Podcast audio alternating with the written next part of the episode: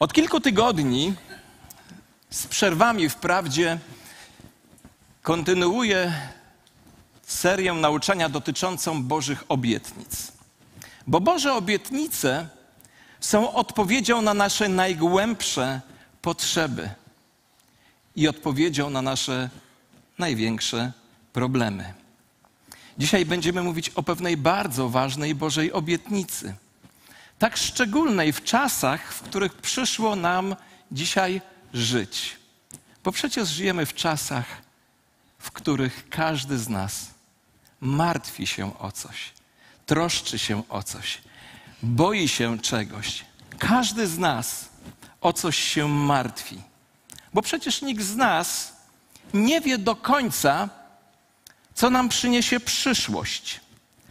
Kilka lat temu pewna organizacja zajmująca się ogólnie mówiąc zdrowiem zleciła przeprowadzenie ankiety w celu, w celu odkrycia naszych najczęstszych źródeł zmartwień. I nie było wcale zaskoczeniem, że dotyczyły one dwóch sfer ludzkiego życia. Jak myślicie? O jakie dwie sfery życia ludzie najczęściej się martwią? Zdrowie i, i finanse. Zdrowie i finanse. Inaczej mówiąc, martwimy się o uniwersalne problemy każdego człowieka, które towarzyszą nam do końca życia. Martwimy się więc o zdrowie i finanse, a prawda jest taka, że będziesz musiał umrzeć, aby przestać się martwić o swoje pieniądze i o swoje zdrowie. Ale wstęp do kazania niedzielnego. Trudno więc się dziwić, że wielu ludzi ma dzisiaj problemy ze snem, presją, koncentracją. A we wspomnianej przeze mnie ankiecie zapytano ludzi, ile czasu poświęcają na zamartwianie się. I wynik pokazał, że przeciętny człowiek martwi się 14 godzin tygodniowo. 14 godzin tygodniowo, co daje mniej więcej 5 lat przeciętnego życia. Wyobraźcie sobie, my przez 5 lat naszego życia martwimy się. A jak pięknie można byłoby ten czas inaczej wykorzystać. Pięć lat naszego życia poświęcamy na zamartwianie się. A martwienie się, posłuchajcie, to nadmierna troska. Chciałbym, żebyście zapamiętali te dwa słowa: nadmierna troska o sprawy życia.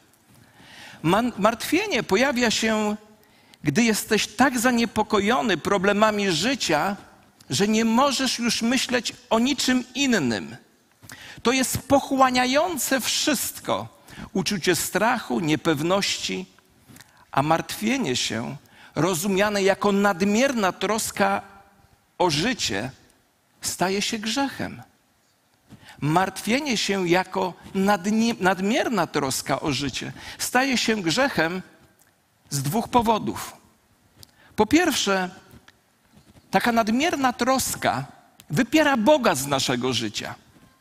Bo kiedy się martwisz, to zaczynasz żyć tak, jakby Bóg nie istniał. I żyjesz tak, jakbyś to ty sam mógł rozwiązać swoje problemy.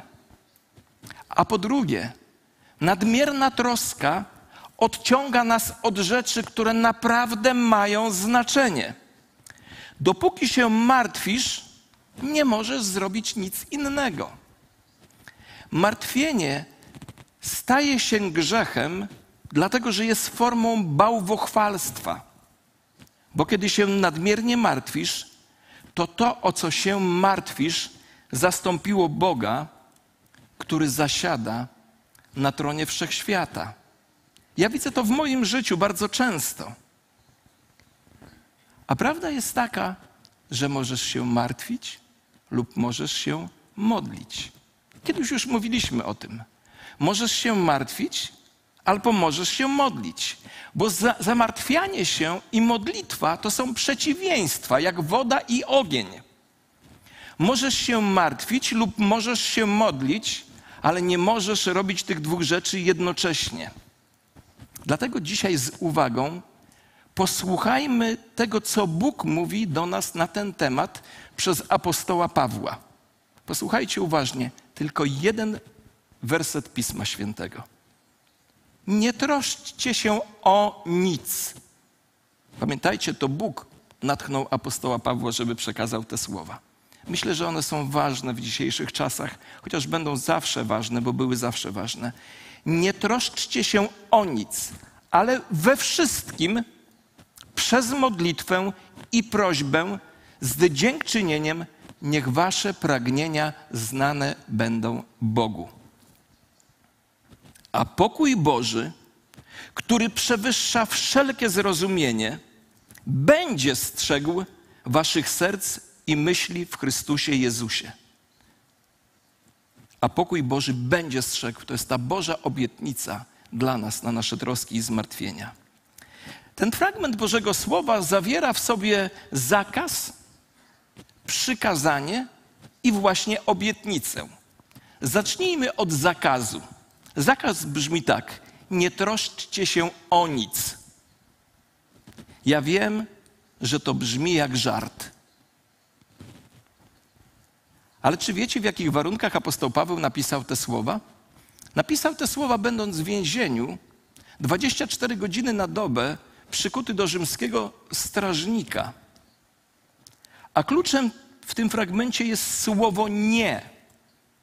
Nie martwcie, przepraszam, słowo nic. Nie martwcie się o nic. Módlcie się o wszystko.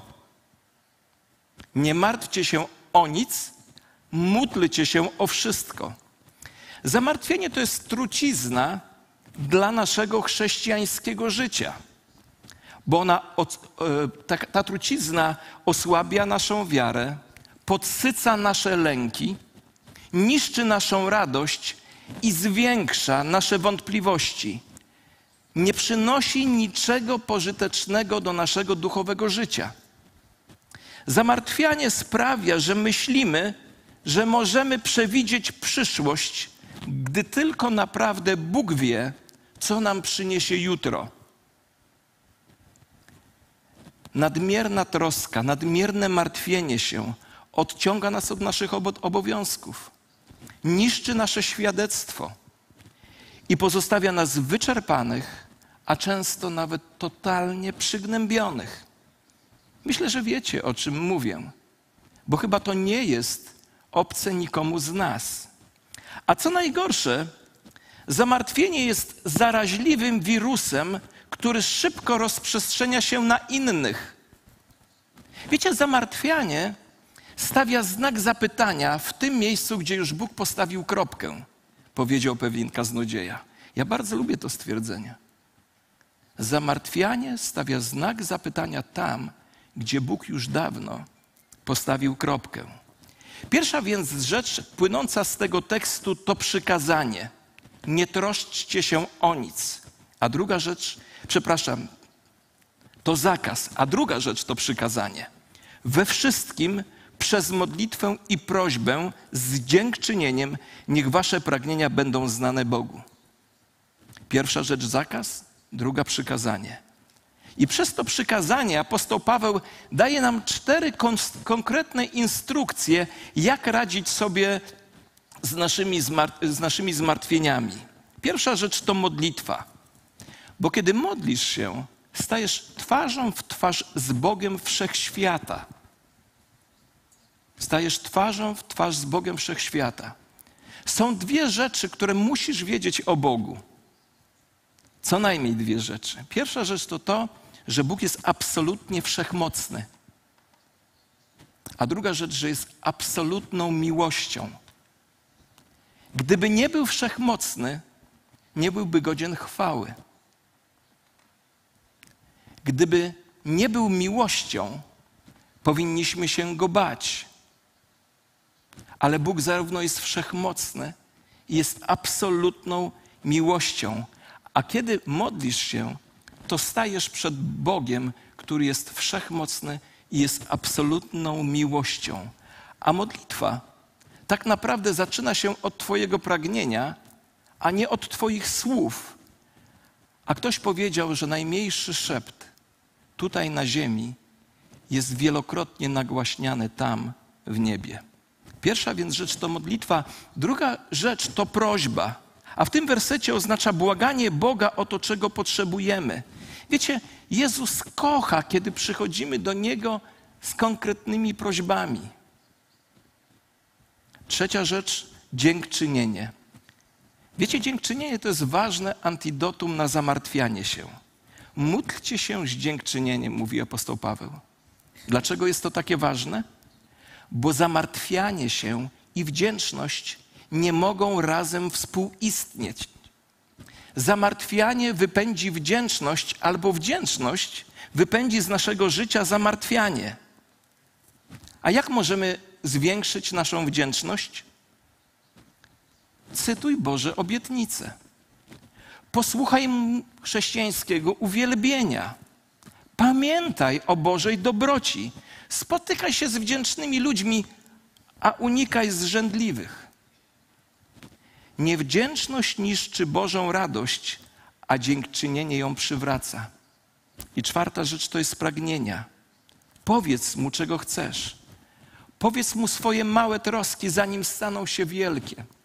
Wiecie, my jesteśmy wychowani w kulturze religijnej, która mówi nam gdzieś w środku, że Bóg jest zbyt zajęty, albo że się nami nie interesuje, albo że pewne sprawy są dla Niego za małe, by się nimi zajął, inne są zbyt wielkie, albo my jesteśmy zbyt niegodni.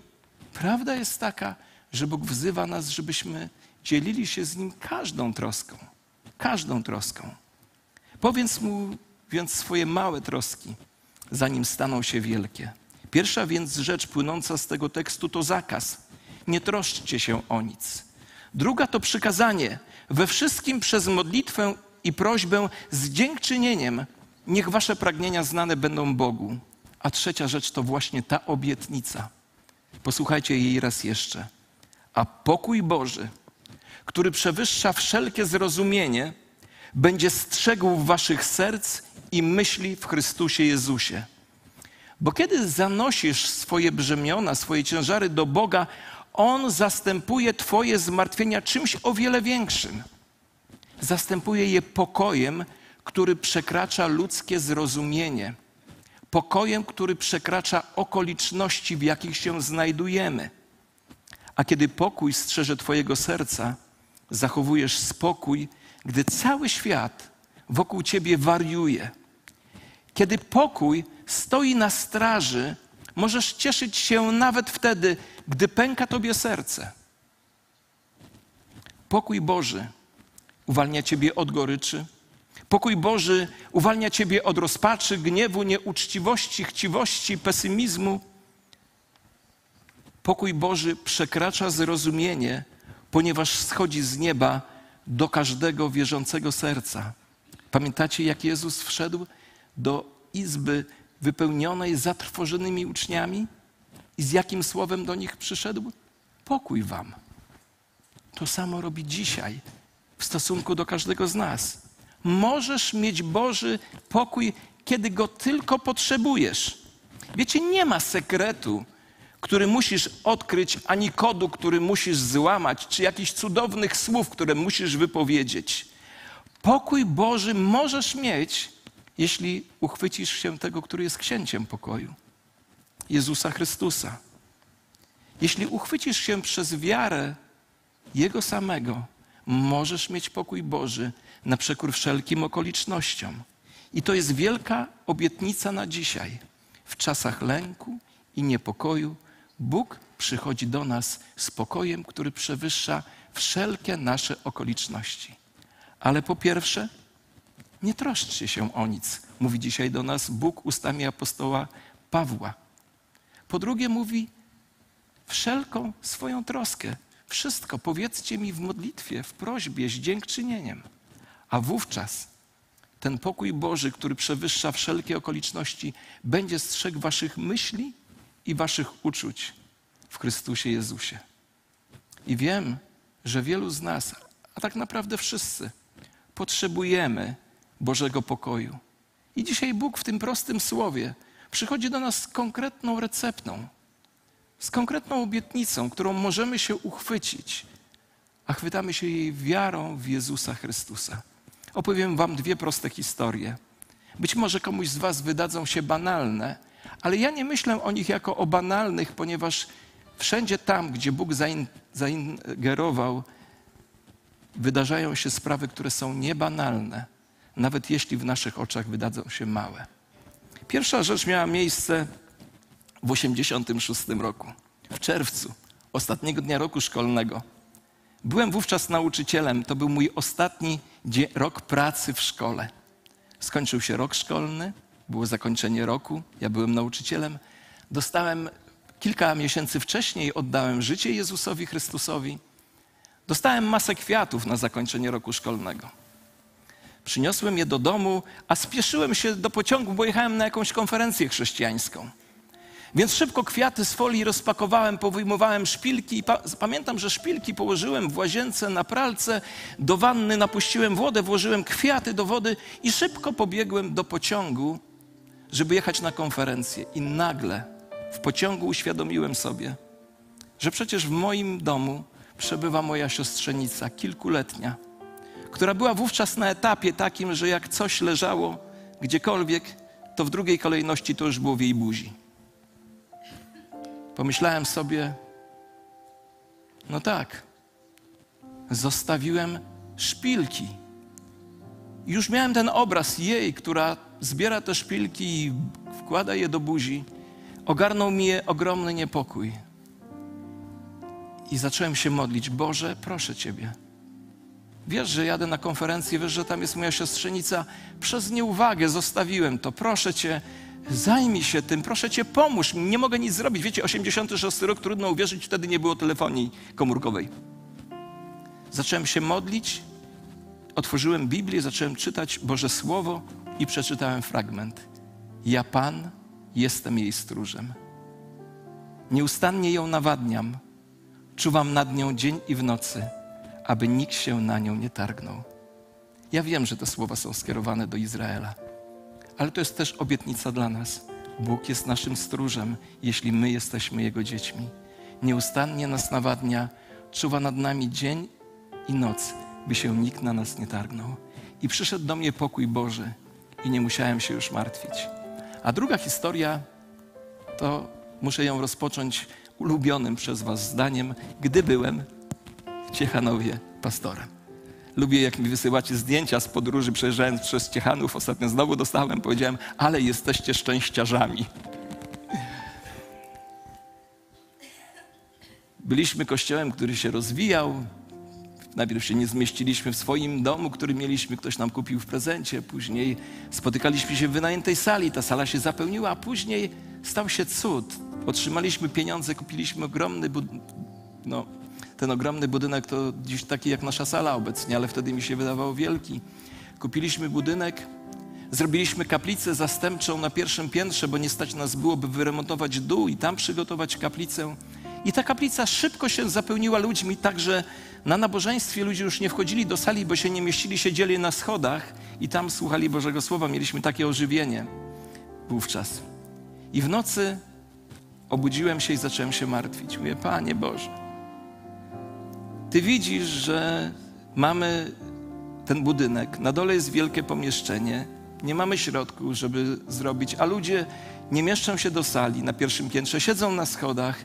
Zacząłem się martwić i wiecie, nagle sobie uświadomiłem, że rozmawiam z Panem Wszechświata i z Panem Kościoła i to nie ja jestem Panem Kościoła, tylko to jest Jego sprawa, Jego biznes, w cudzysłowie mówiąc. I powiedziałem tak, Boże, nagle ogarnął mnie taki, wiecie, taka radość. Mówię, Boże, przecież to nie moja sprawa. To nie jest mój biznes, to jest Twoje. Ja Ci dziękuję, że się o to zatroszczysz. I zasnąłem jak dziecko. I następnego dnia, długa historia, ktoś do mnie zadzwonił i dał środki na to, byśmy mogli to przygotować. Wiecie, ja wiem, że to brzmi banalnie. Może masz historie, których prosiłeś i nic takiego się nie stało ale Bóg ciągle jest wszechmocny i pełen miłosierdzia. A Jego słowo jest ciągle żywe i aktualne. I prawdą jest to, co On do nas mówi, że mamy nie troszczyć się o nic, ale o wszystko się modlić z dziękczynieniem, wylewając serce przed Bogiem, a wówczas doświadczenie pokoju Bożego, które jest niezwiązane z naszymi okolicznościami, tylko związane z naszym Bogiem, będzie strzec naszych myśli i uczuć w Chrystusie Jezusie. I tego Wam życzę i sobie.